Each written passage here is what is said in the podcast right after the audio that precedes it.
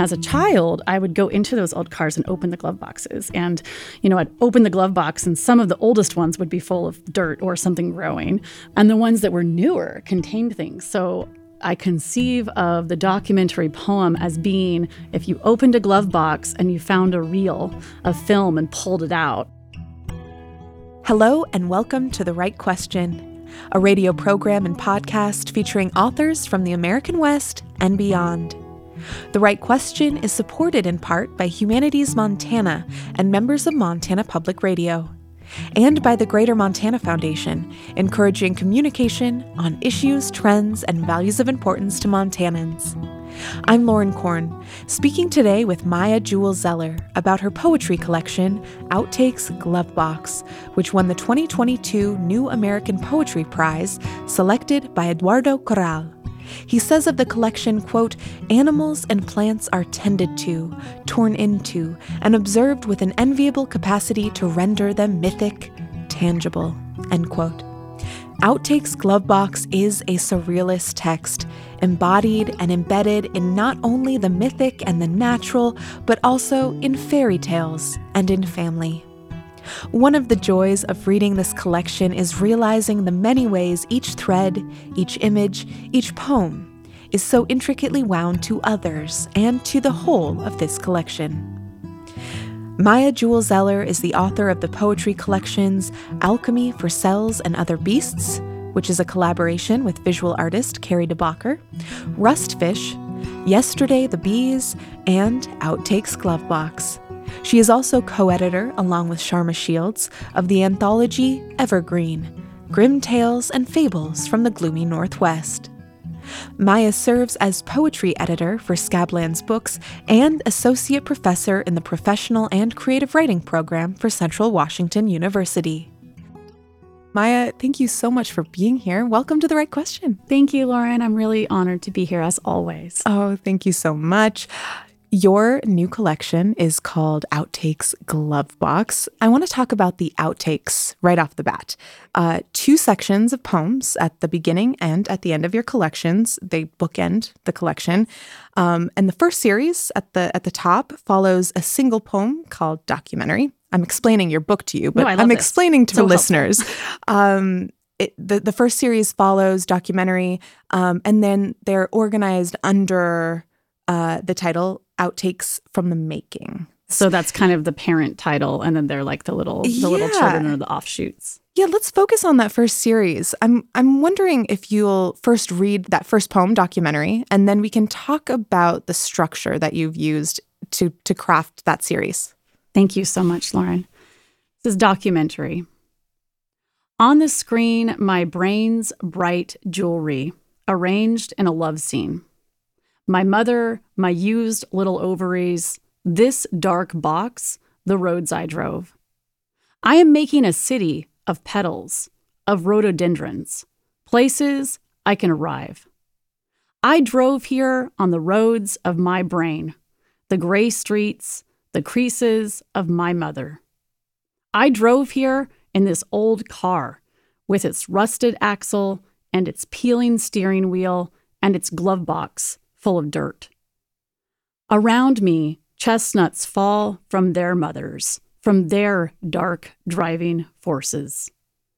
In the field where I have arrived, I close the horse we opened together. I close its flayed stomach, hinged and winged like moths, its wet little eggs still bobbing in their soft ponds. My equine anatomy, my horse mother, my four footed beast.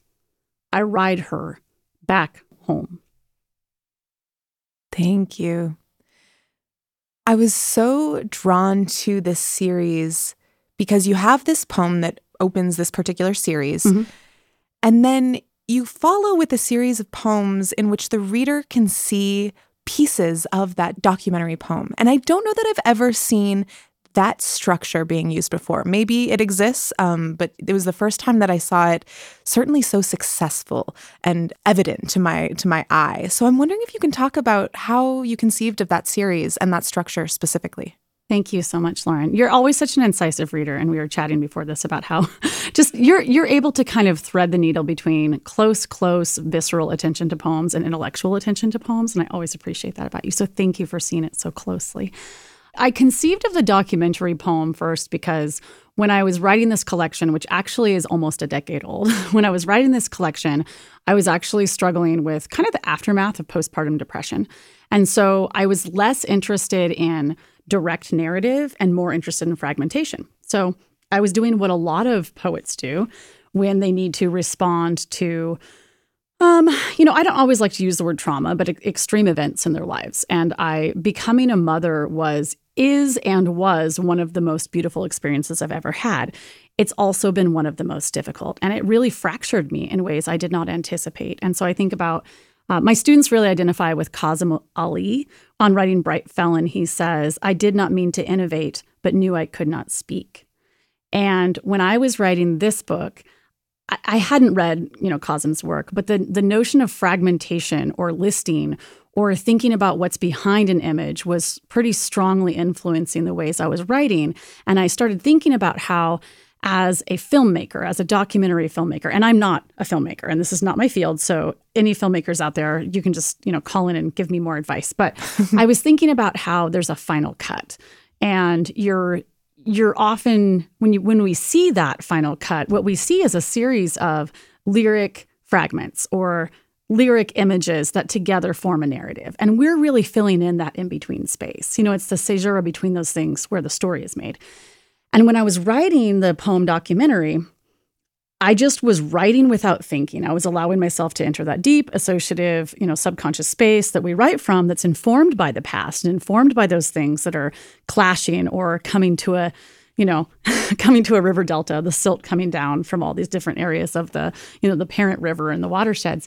And uh, so I just wrote that poem documentary. And then I sat with it and I thought, what is behind this? And I I noticed that I had images that were really they're deep images. You know, you think about the term deep image and how it has this, you know, Bly describes it as the animal that's moving and the animal has has movement and an image can move like an animal and we're transported from one place to another just by that image and we're accessing something deep and primal.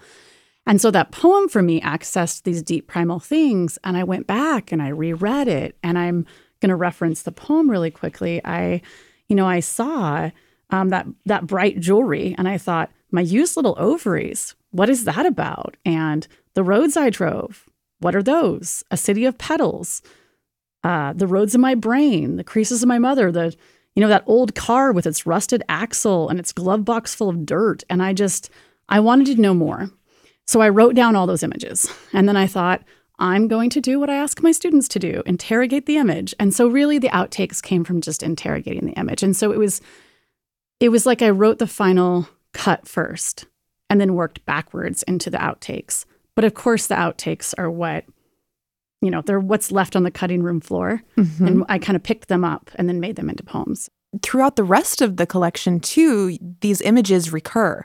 It right. is not just in the outtake poems that these images and these ideas exist. They exist and are threaded throughout the entire collection. So the entire collection i suppose it's pretty fitting that it's outtakes glove box. Yeah thank you. And the glove box i think the glove box might actually need a little explanation. My father was a tow truck driver for a period of my childhood and so he would pull in old cars that were left abandoned on the side of the road. He'd get a call, you know, from the state patrol, and he'd go pull them in. And I don't know if people know in rural areas there is not always a junkyard where those cars end up. So the person who drives the tow truck is the person who takes that car.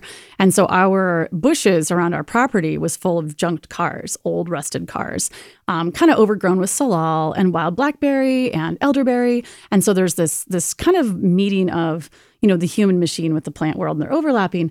And as a child, I would go into those old cars and open the glove boxes. And, you know, I'd open the glove box and some of the oldest ones would be full of dirt or something growing, moss, and they'd be covered in lichen and rust. And the ones that were newer contained things. So this book, I conceive of the documentary poem as being if you opened a glove box and you found a reel of film and pulled it out, that's what's happening. I love that so much. Let's talk further about glove boxes, but mostly about cars. Um, okay. It's really interesting to me that you grew up around cars in this way because cars and trucks, they actually feature pretty prominently in this book. Yeah. But so do other methods of transportation and mm-hmm. travel, feet, fins. I'm wondering what drew you to writing about that movement, that travel, that um, that coming and going, that arrival yeah. and and going from. Thank you so much for that question. I love I love your question so much because I I come into an interview and I think, oh, I'm going to say all these things, and you ask questions and I go in a completely different direction. That's so, good. Um, asking about the cars, I uh, I grew up kind of semi transient, so travel was a big part of my childhood. Not travel like global travel, but travel take a back road to the next small town. And we were frequently moving. And sometimes I lived in a van, or I lived in a garage, I lived in a little box, or I lived in um, an old school bus that was retrofitted. Wow. And then, you know, we drove across half the half the country in it. But uh, cars just were they factored larger in my life than homes. So I I didn't really realize what was driving that image until you asked that question. But I think I'm just fascinated with methods of transport and transience and movement. And I think the horses, you know, we say this is a such and such horsepower car or a such and such horsepower engine. And in those poems in particular, I was really interested in the ways we think about power um, and the way that power in a car is connected to an animal, mm-hmm. the horsepower. And I'm connecting the animal's horsepower to, you know, the primal power of a woman's body in giving birth. And there's really a, a deep, deep feminism, you know, the feminist mythic in this book, in that the horses are tied very deeply to the woman's power and her reproductive system and her right to choose what she does and how she does it with her reproductive system. And that is a really central part of this book for me. And so all of those animal forces and movement forces, I think, are in concert with that that power of a woman's right to choose. There are many human presences in this book, but there mm-hmm. are probably more natural non-human presences yeah. in this book. Um, and they're so finely balanced and intertwined. Um, there is a conflation, the way that you're using that language.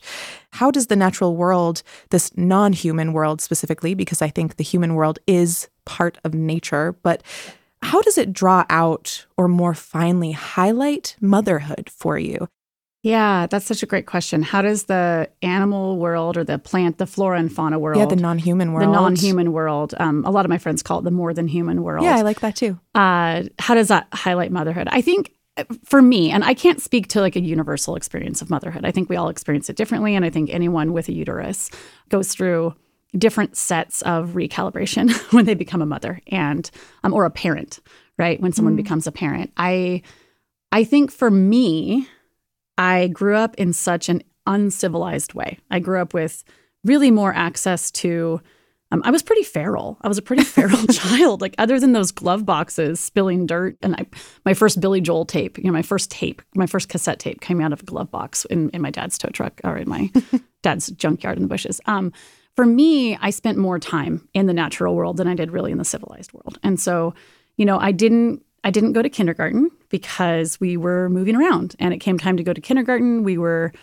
in uh, we were on the Oregon coast in a small town on the Oregon coast and my parents sent me to school and it was really a culture shock for me to be around other children and to experience patterns and order and socialization and I was there for 2 weeks and then we had to move and they pulled me out. And then we didn't move because things changed. And so I just wandered around in the woods every day while my parents were working. And I was five. You know, I was just wandering around in the woods, getting to know the plants and the animals. And I felt, I mean, it sounds idyllic, like a, like a, you know, a, a, princess, you know, a Disney princess wandering in the woods with the animals and plants coming around her. But um, it was, I would say there was a, a static violence in my childhood and that I always felt the threat of you know, civilization encroaching on the world, but also that the natural world doesn't really care about you. So there was, there was kind of this like unsettlement. And I think I felt safe in the natural world. And I also knew that in many ways in my life, I was not safe. So when I became a mother, I think there was something about the primality of giving birth Um, and for me, I gave birth in a way that I had some complications. So I ended up with a C section, which was really difficult because my my birth story is so oh, you were born and it was beautiful and amazing, and you don't need any assistance from the medical world. And I did need assistance from the medical world. And I am so, so grateful for the technology of the C section. And I will praise it up and down. And I, I'm just so grateful that that existed for me because had it not, I had a midwife and I pushed for eight hours. My baby was crowning for eight hours. And at the end of that, I had a C section, um, you know, with no medication until the very end. And then I had a, you know, a, a labor that I didn't expect. And so, the return to what I thought was going to be the mythic, idyllic, feminine, right, of of giving birth. And I, I had this whole, you know, vision of that. And of course, I was also very educated about what complications might arise and how, you know, the body doesn't always work exactly the way we think it's going to. The the dissonance between the reality and what I thought was going to happen aligned with the primal and really beautiful process of having a baby and nursing and all of those things really kind of created this welling up in me of the past. You know, when we experience an extreme event, we then access our, our primal psychology. And my primal psychology was full of these images of glove boxes and horses. And so my post and the ocean. Um, so my post postpartum experience was writing writing these poems. And the earliest poems in the collection came when I was a, a, mother to very small children. And I was thinking about what is motherhood? What is lineage? Um, who are my ancestors? And for me, my ancestors are maidenhair ferns and wood ferns and sorrel and the bracken. And yeah. that those are my ancestors. And that's where I went when I went primal. I went to the deep self, which is in the woods. Um, I'm wondering if you can read When They Scanned Her Brain for Love. Okay, this is when they scanned her brain for love. When they scanned her brain for love, it was the animal that came up dominant. The animal who tears across the lawn at dusk and leaps into the pond. The animal who climbs trees on the property perimeter, who sleeps in the leaves, dreaming of anemones and sea stars. Who walks barefoot toward the sea I can hear it wrestling with the sand, that old game, swallowing and choking on and spitting out glass. It smooths but doesn't feel tender toward stones. The sea came up dominant in me, not a field or sky. No wonder. These qualities lie just beneath the scalp self esteem, veneration, benevolence. When they scanned my brain for love, they found only my longing to come and go and repeat. My currents pulled by a world beyond the one they know. I would pull out my hair for that world. You're listening to a conversation with poet Maya Jewell Zeller. I'm Lauren Korn. This episode of The Write Question is supported by Chapter One Bookstore in Hamilton, Montana, a literary and community resource for the Bitterroot Valley, providing space to explore, discover, and share passions since 1974. More information can be found at chapteronebookstore.com. You mentioned earlier, Maya, that your childhood was not confined or guided or structured by pattern and organization. And while you were saying that, I was like, well, no wonder you're a poet. You have creative license within yeah. structure and pattern and and that organization. Um, I'm gonna kind of pull back and, and yeah, yeah. get back into the collection a little bit. Okay. You write in a poem titled Bowl of Clocks and Stones of a friend who you call E throughout the collection. Mm-hmm who, quote, maintains you can say anything you want in a poem. I'm wondering if you believe that, Maya, that you can say anything you want in a poem.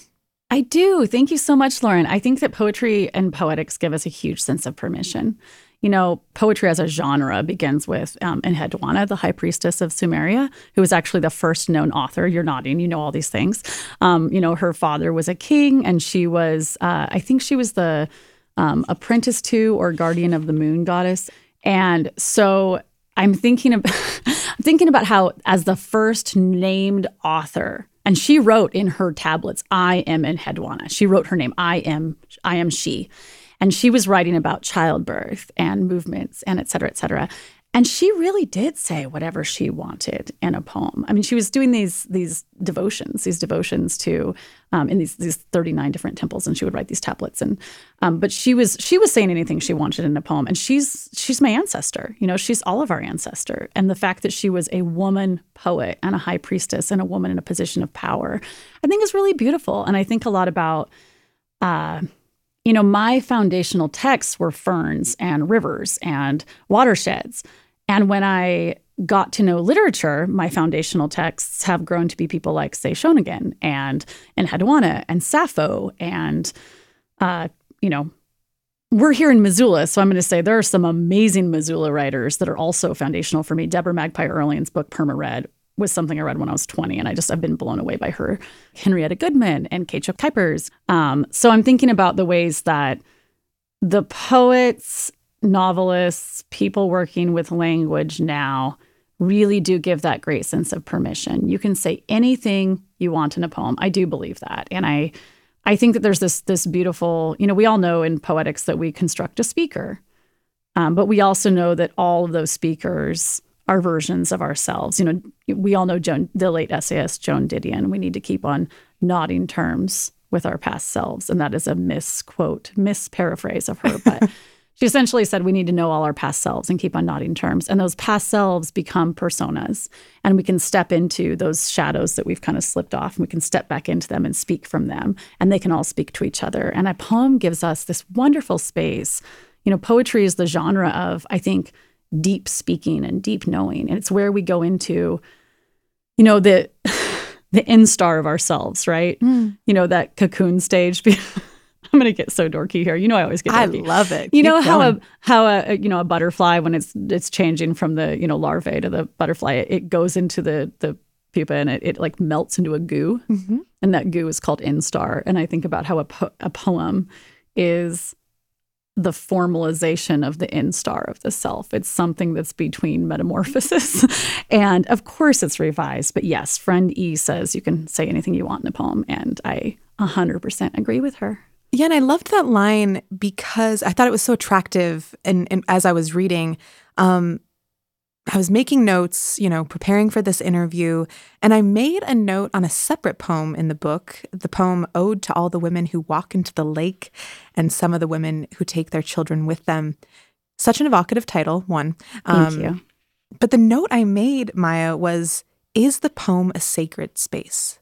And this was separate oh. from the question, separate from um, certainly this conversation we're having now.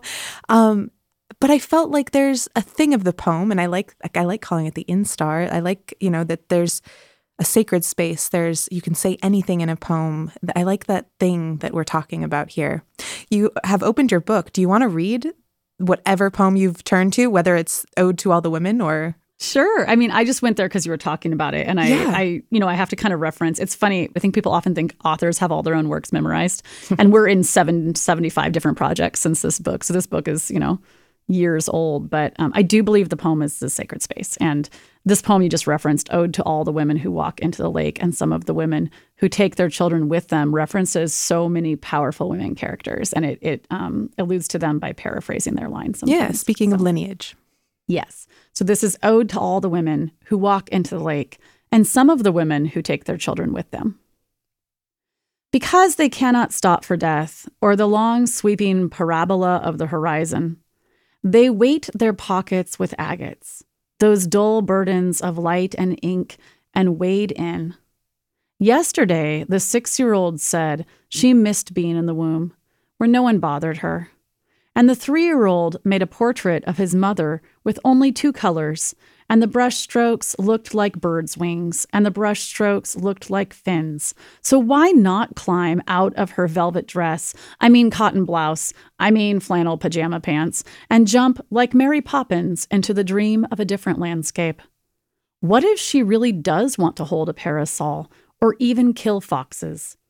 Is it so easy to hate the women who abandon their offspring for pleasure or solace or the long sweeping parabola of the horizon, to which they return like arrows to their bows, or like horses to the first hour after birth, their skin still glistening with the chance of death before walking, when their legs were just four long appendages stretching and wondering and being licked and prodded by their own mother's hopeful tongues. Thank you. I'm reminded specifically because of the the kind of overt notion in this poem of abandonment um, mm-hmm. about the idea of fleeing something or escape. Yeah. How does how does this collection consider those ideas? Especially, we talked about movement and travel and arrival and going earlier. How how does how does this collection consider those ideas maybe together too? Um, I think that this book, um, so there's a section actually that follows that. So the book's broken down into several sections. There's the documentary with outtakes section, then there's the the section that that poem is in, the the the notion of abandonment or running away or really needing to escape because it's not the children she needs to escape, it's the pressures that a patriarchal heteronormative marriage forces her into in a culture where she's not allowed to have any kind of maternal leave. And she's also not you know if she if she puts her children in daycare she's doing it wrong. If she does this she's doing it wrong. If she does this she's doing it wrong. If she has a career and um, the abandonment or the running away um, in this book in the next section takes the form of extreme imagination. So um, lyric imagining is a really big part of this book. And the next section is about a woman who believes she used to be a mermaid. Will you read outtake storyboard? Speaking of uh, fairy tale, you you've been speaking to myth. Let's let's read that one. Outtake storyboard. What I mean to say is, being a mother made me feel like a myth. What I mean is, I'm a fish. What I mean to say is, don't open me. As in, I've always been folded like a letter into its envelope, smudged pencil, a scent of old wood, language in its dark furnace, something to say to someone, flint ready, char cloth, waiting to burn. Being a mother made me feel like a myth. Let's talk about that line a little more because I feel like we've been talking about yeah. it sort of indirectly through the other poems in, in this collection. Let's talk. What, what does that line mean to you? Where where did that line come from? Yeah, so actually, I wrote this poem outtake storyboard. The the first series in the book. So there's the poem documentary, and then all those outtakes that I pulled out. I wrote all those outtakes. And then when I finished writing the series of outtakes, and there were more of them, there were like eight outtakes, but that outtake storyboard was the ninth, was the ninth one I wrote, I think. Um, and so it actually belongs with that first set, but it wasn't one of the images exactly. And so it was like I was doing that thing you do when you're like, well, let me try it this way. And then you, and then you, I give this exercise to my beginning poets. I have them play with images. I'm, I'm a teacher. So I have them play with images and interrogate the image. And then I say, after about 10 attempts, I say, but what do you mean? What is it you really mean? Tell me in one sentence what it is you really mean. And so that that sentence, you know, what I mean to say is, and I thought I just want to say it in one, almost a thesis statement, which I rail against. I used to teach composition and I was always do not put your thesis statement. That was poet Maya Jewell Zeller, author of Outtakes Glove Box, out now from New American Press. Look for more information about Maya at mtpr.org where you can also subscribe to our podcast and follow us on Facebook and Instagram. You've been listening to The Write Question. This episode was produced by Jake Birch and me. I'm your host, Lauren Korn. Chris Moyles engineered this episode. The artwork for The Write Question was designed by Molly Russell, and our music was written and recorded by John Floridis. Funding for The Right Question is provided by the Greater Montana Foundation encouraging communication on issues, trends, and values of importance to Montanans. Many thanks to Humanities Montana for supporting this program since 2008. And thank you for listening. The Write Question is a production of Montana Public Radio.